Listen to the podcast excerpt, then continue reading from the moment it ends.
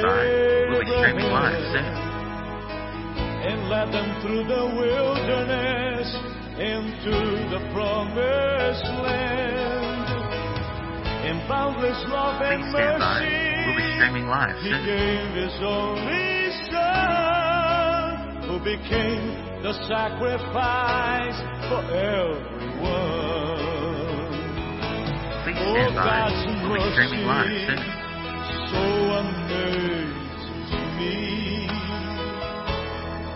God's mercy.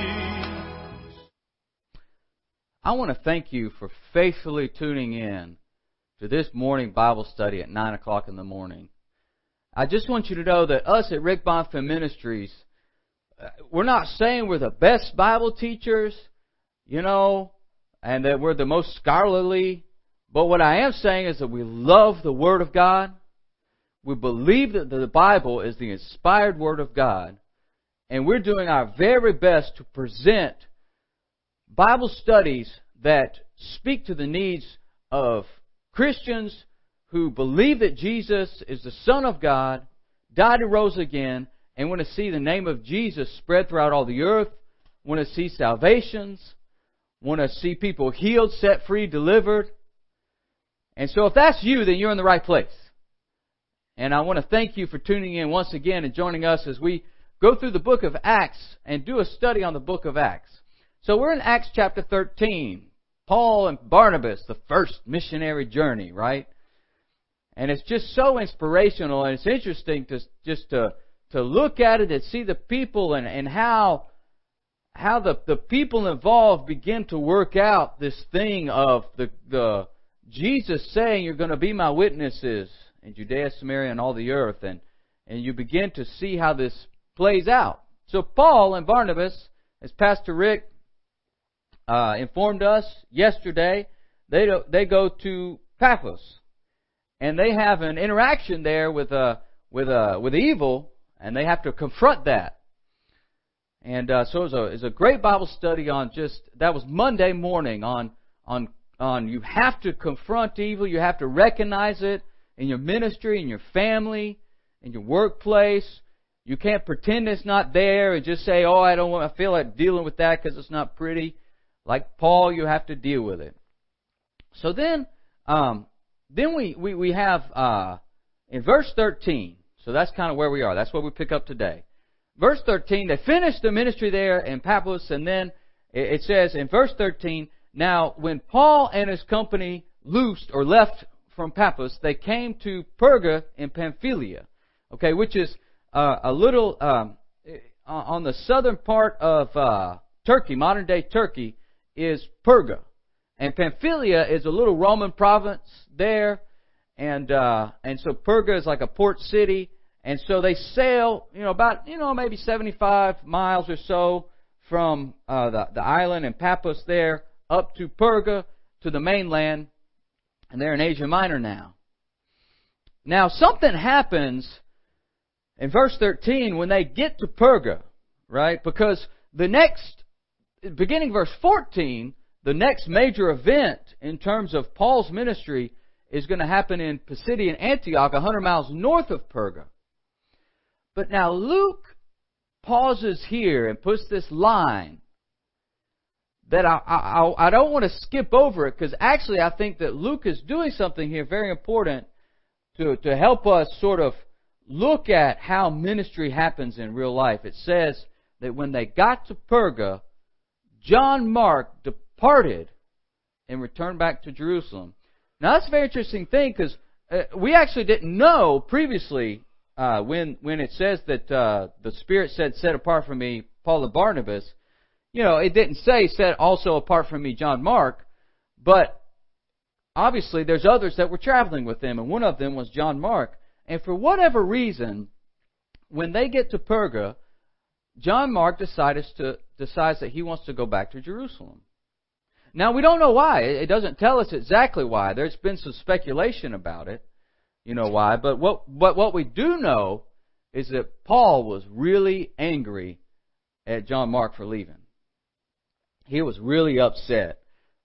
However it took place, it, it wasn't very pretty because we see in Acts chapter 15 after the first missionary journey is over and they get back to Jerusalem and they're all sitting around talking and then and then uh in verse 36 um Paul said to Barnabas, "Hey, let's go again and visit our brethren in every city where we preach the word of God and see how they do." Okay? So Paul says, "Let's let's kind of go visit some of these folks again that we did on the first missionary journey." And so Barnabas said, "Okay, let's do it." Verse 37. But let's take John with us, whose name was Mark, John Mark. And Paul thought, not good to take him because he departed from them in Pamphylia. Actually, the word there is a little stronger. Paul understood that to mean that John deserted them when they got to Perga. Paul was hurt. He was hurt by John Mark's actions. For whatever the reason was, Paul interpreted that as, as John abandoning the call of God. And he was angry at that. He didn't want to, he didn't want to be, be involved in that. Um, but Barnabas fights for John Mark and takes him. Now we, we find later uh, in the in Second Timothy, Paul apparently comes around and realizes that he he can't hold a grudge against John Mark because he asks when he's in prison in Rome for John Mark to be sent to him because he's useful in ministry. So they make amends. And so in the middle of the first missionary journey, you essentially have a split. You have ministry leaders who split, and there's a lot of frustration, anger at each other. Right in the middle of the gospel being spread.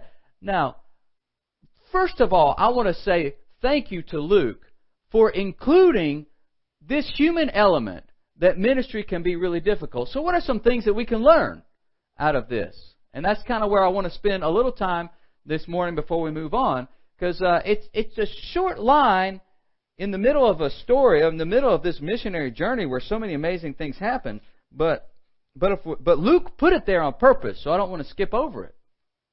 What happened with John Mark was important to Luke. So what can we learn? Well, sometimes I think that we have to give room for people to grow into a role.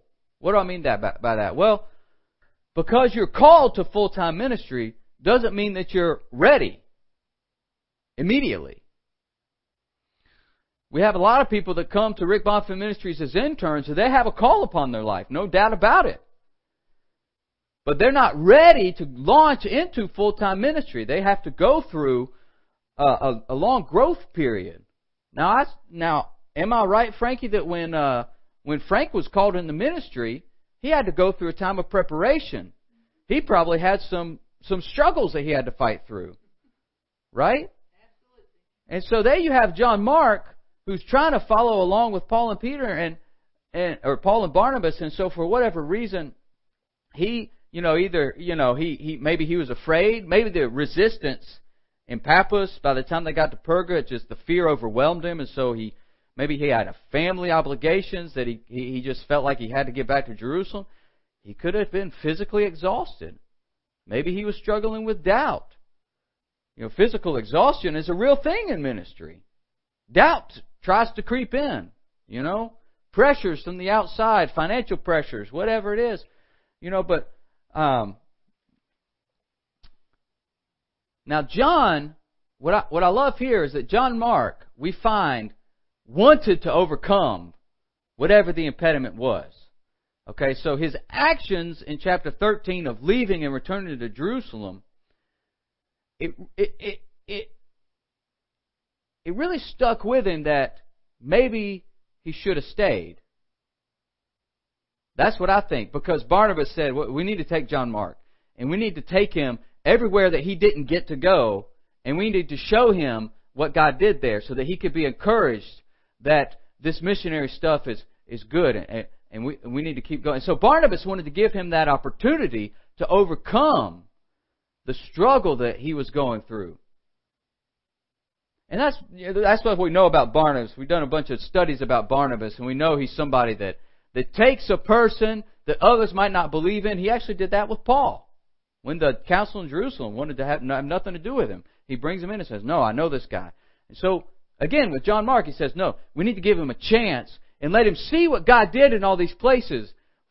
You know, he he, he couldn't hang with us, but he wants to overcome Paul. Let's take him. And, and Paul just, you know, just couldn't take it. But, you know, people, people are at different levels in their faith journey. People are, are at all kinds of different levels. And so as leaders, we have to understand where people are and have some grace for that. Now, that's not the same though as letting them just be complacent in where they are. Okay? And so that, because we constantly, as leaders, we have to be able to challenge people to grow in their faith. But we do have to have an understanding that, that young, people that are young in the faith might not be, be ready to make some of the hard decisions that we might make. They might just find it, find that they have too many things that are bothering their minds or too many pressures. Um, and so now Paul is pretty tough on John Mark here in the book of Acts. Really tough on him. Doesn't want to give him a chance. Now what's interesting though is that by the third missionary journey, Paul is writing to the church in Rome, and he's probably in Corinth or, or somewhere close to there on the third missionary journey. And by this point, in, in the book of Romans, in Paul's epistle to the Romans, he's starting to write some things that show a different side of Paul than we see towards John Mark in Acts 13. He says things like this in Romans 14:1, "Accept him whose faith is weak without passing judgment." He also says in Romans 15:1, "We who are strong ought to bear with the failings of the weak." You see the tenderness there? Now Paul Paul would challenge somebody.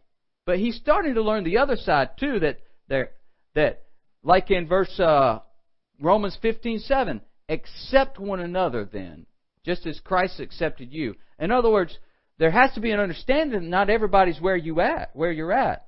Paul, I mean, Paul was just when he, when God touched him in Rome in, in Acts chapter nine.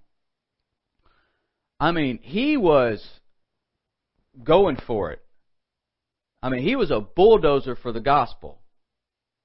And if you got in his way, he would just run you over. By the third missionary journey, he starts to realize that not everybody is quite in the place that he's at. And so you have to have, give an opportunity for somebody in the body of Christ to have a weaker faith that's growing. And so Paul begins to learn this lesson, and I think that's part of the reason, honestly, why he was so successful. It's because he, he was willing to learn. He was, Paul himself was willing to soften up and see a different side and change. And so there's a tenderness, tenderness in Paul in these verses. The Spirit's different, you know? And, uh, so as Paul later begins to realize that, that he was actually passing judgment on a weaker brother, we find in, in 2 Timothy 4.11, as I said, uh, he, he wrote, when he wrote to Timothy, he said, Get Mark and bring him with me because he's helpful for me in my ministry. So Paul overcame that struggle with John Mark. And he began to realize that, that he was just in a place in his life and his faith development that Paul wasn't in yet. And Paul couldn't accept that at the time. And, and, and then he, as, as Paul grew, he, he realized that, you know what, he could get there if we give him a chance. Maybe Barnabas was onto something. So what else, you know, what else can we learn here as leaders, as Christians from this uh, little passage here? Just, you know, it's like Luke just snuck it in there. They get to Perga, John leave, you know, John Mark leaves. You know, you just pass over it real quick. Well, safe Christians can have really sharp disagreements. And that's a real thing. There's disagreements in church, in ministry, there can be uh, different agendas. Okay? But as Christians, God's grace, we can find a way to continue working together and have fruits for the kingdom.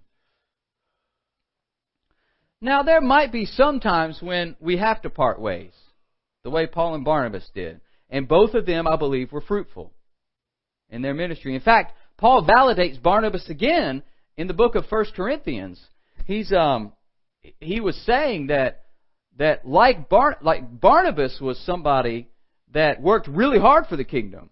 He validated Barnabas. So, so the, the disagreement between Paul and Barnabas in uh, chapter 15 of Acts was not final. Paul still believed in Barnabas. 1 Corinthians 9 6.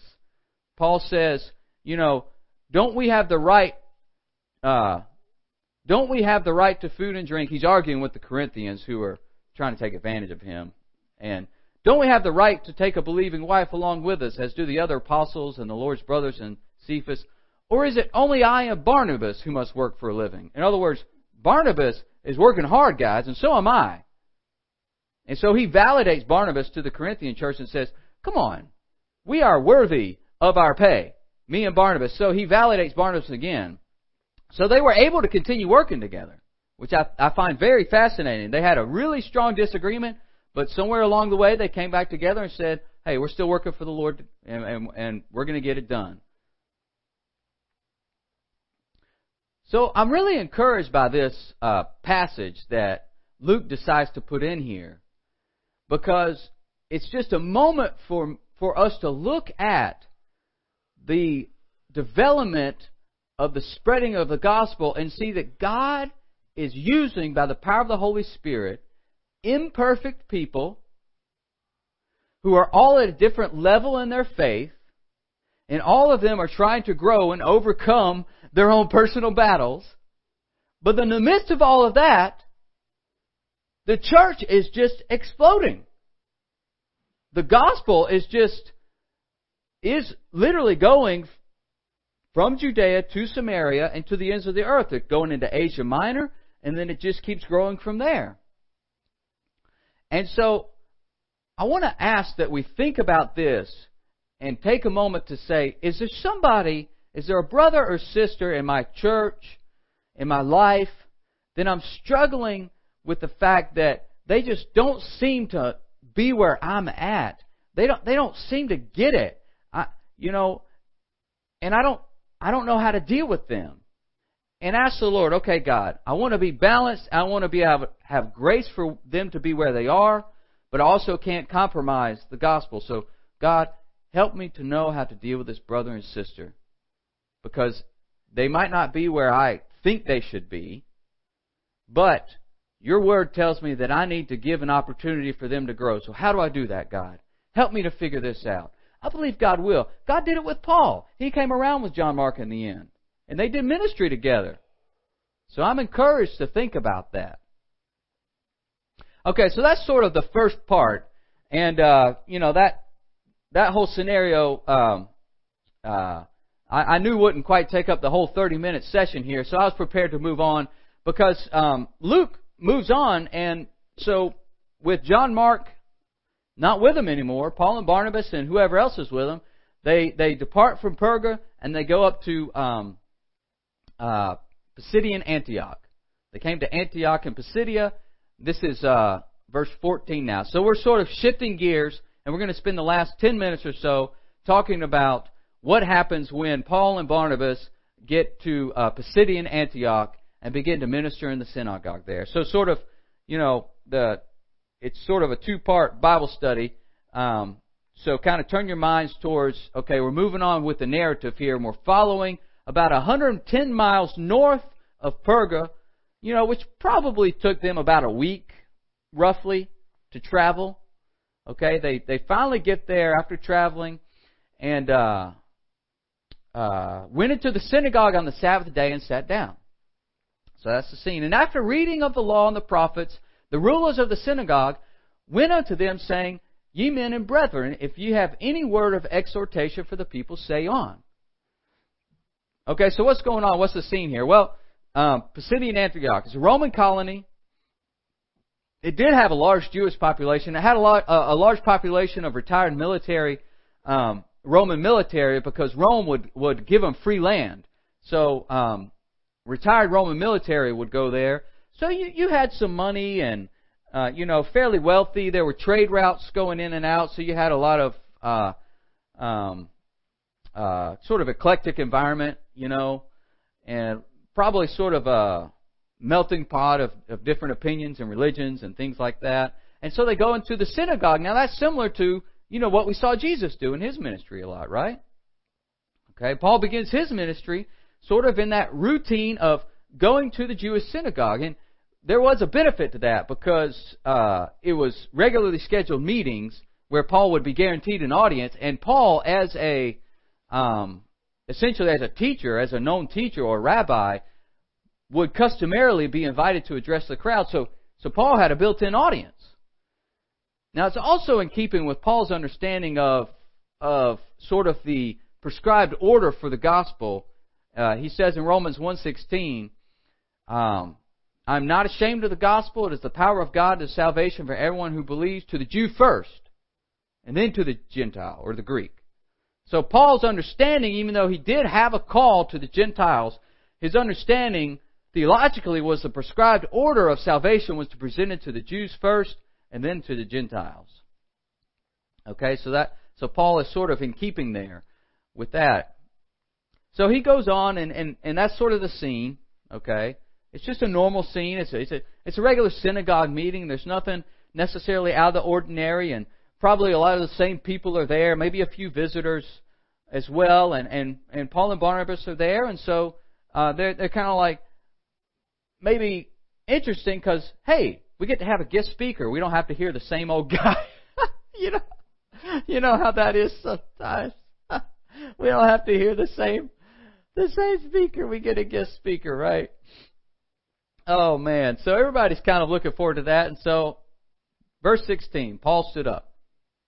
And beckoning with his hand said, Men of Israel, and ye that fear God, give audience. And then Paul begins to basically give a short, condensed history of what God did in the Old Testament for um, for the Hebrew people, for the Israelites. Verse 17. The God of this people of Israel chose our fathers and exalted the people when they dwelt as strangers in the land of Egypt. And with a high arm brought he them out of it. And about the time of forty years suffered he their manners in the, in the wilderness. And when he had destroyed the seven nations in the land of Canaan, he divided their land to them by lot. So he's given the short history, right?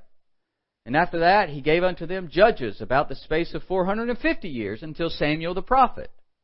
And afterward, they desired a king, and God gave them Saul, a man of the tribe of Benjamin, by the space of 40 years. And when he had removed him, he raised up David to be their king, to whom also he gave their testimony and said, I have found David, the son of Jesse, a man after my own heart, which shall fulfill all my will.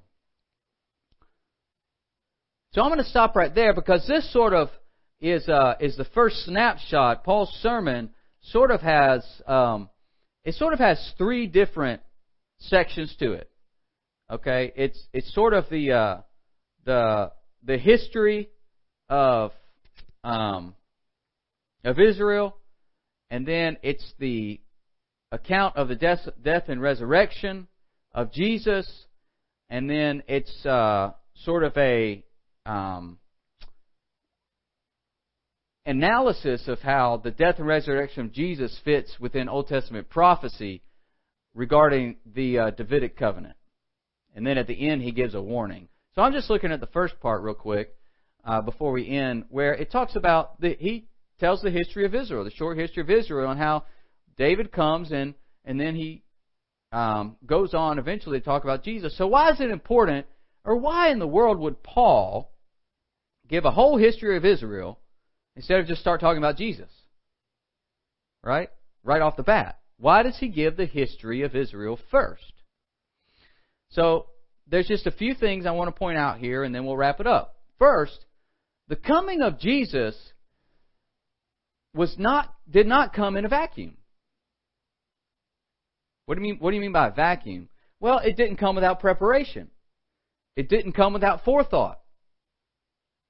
It came with hundreds of years, thousands of years of God preparing the way through the Old Testament. So the coming of Jesus is wrapped up in the promises of God found in the Old Testament. So if you want to understand in the heart of God the purpose and ministry of Jesus, read the Old Testament. And you will begin to understand more, better understand how Jesus impacts the, God's plan of salvation Because the Old Testament gives a powerful background for why we needed a Messiah. The giving of the law was not able to, to save us from our sins. The ministration of the Spirit is greater than that of the law because it can actually save us from our sins. And so that Old Testament background shows that God had been working a plan of salvation. So see, so that's bring us to the second point. Salvation through Jesus, it's something that God did.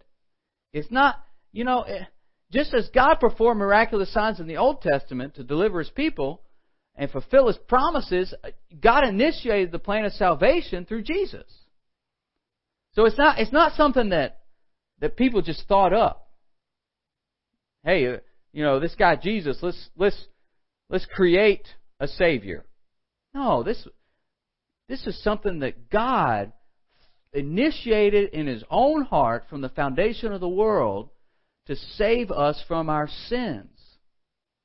And so that's a powerful truth because a lot of people want you to think that Jesus is just a historical figure.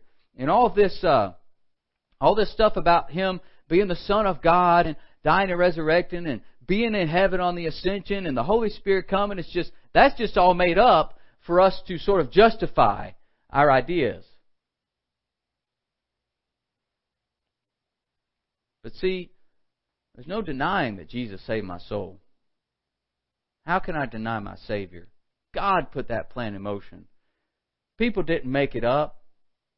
I believe that with all my heart, and that's an maybe that that's an apologist job, a Christian apologist job, right, to fight that intellectual battle. I, I'm I'm I'm done with that. I want to go to Cuba and baptize a bunch of people in the ocean. That's what I'm looking for. I, I'm not out to, to prove Jesus to anybody. I'll present Jesus, and anybody who wants it, come get saved, come get the Holy Spirit, get the whole thing. Amen? Okay. So, one, the coming of Jesus is has to be seen in with the backdrop of the Old Testament. Two, salvation through Jesus is a God initiated plan. It comes from God. And so, three, it can give us confidence that God is trustworthy. And we can be confident that salvation that is offered through Jesus is not just going to be taken away all of a sudden. Because, see, God is faithful. Look at Hebrews 7 uh, 20 to 22. As much as not without, talking about Jesus, as much as not without an oath, he was made a priest. In other words, Jesus was made a priest by oath. For those priests, meaning the Old Testament priests, were made priests without an oath. And this, but Jesus was with an oath by him said, the Lord swear and will not repent. In other words, God is faithful to fulfill his promise to us for salvation, for eternal life, to be with him in heaven. And so Paul presents the Old Testament story just, you know, he just condenses it real quick. But he does that because he, we have got to understand that the salvation is offered through Jesus comes because God prepared the way for hundreds of years. And finally, when the moment was right, Jesus came into the world to save us from our sins. And so so that old way of thinking of trying to please God through law, Paul Paul is saying we have to get rid of that. We can't we can't uh, keep the law in our own power.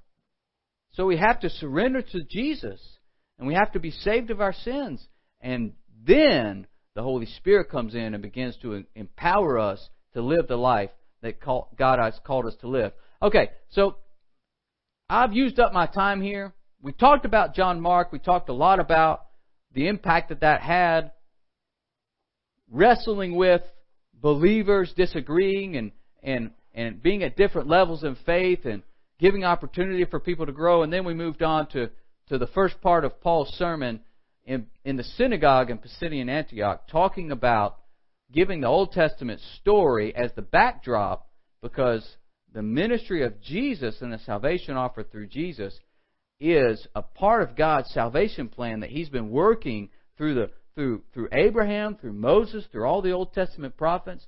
And so we have to see Jesus in that light, or we're going to miss a lot of things. So I hope you got something out of uh, out of the Bible study this morning. I had a lot of fun preparing it and and and putting it together. You know, it challenged me really to think about my life and where I'm at, and and and to to recommit to thanking God that that He He is so gracious, so gracious. When I run out of grace, He He just keeps going with grace. When I run out of strength, He keeps going with strength. When I doubt, that He doesn't doubt me. When I'm confused, He's not confused.